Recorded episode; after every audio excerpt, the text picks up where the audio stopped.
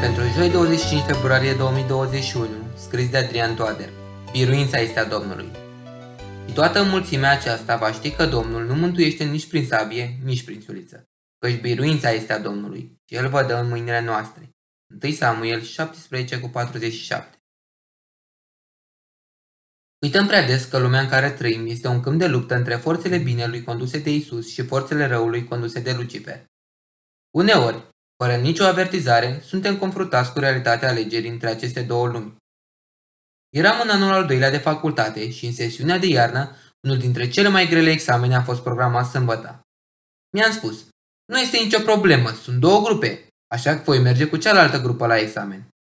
Dar soluția aceasta a stat în picioare doar câteva minute pentru că, uitându-mă la avizier, am constatat că și cealaltă grupă are examenul programat o sâmbătă. Ce să fac? Pot să rămân credincios lui Dumnezeu și să mă chinui în sabat sau să las credința la o parte câteva ore în sabat și să dau examenul. Mai era o sesiune de reexaminare în primăvară, dar și atunci examenul fusese programat o sâmbătă. Acum ce voi face?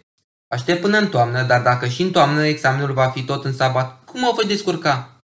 Atunci am decis că orice s-ar întâmpla vreau să rămân credincios lui Dumnezeu și voi lăsa consecințele în mâna lui pentru că el poate rezolva orice problemă. Am decis să vorbesc cu profesorul și să-l rog să dau examenul singur în orice altă zi. Aveam trei ore de curs în aceea zi și în fiecare pauză mi-am propus să vorbesc cu el în pauza următoare. Profesorul a venit la cea de-a treia oră și ne-a spus că el nu poate veni în sâmbătă programată la examen și să-l reprogramăm în altă zi. Astfel, examenul a fost reprogramat într-o zi de joi și eu am văzut cum Dumnezeu a intervenit. Atunci am aflat că Dumnezeu biruiește în locul meu dacă eu îi sunt credincios și fac tot ce depinde de mine, lăsând în seama lui consecințele. Devoționalul a fost citit de Rătescu Daniel.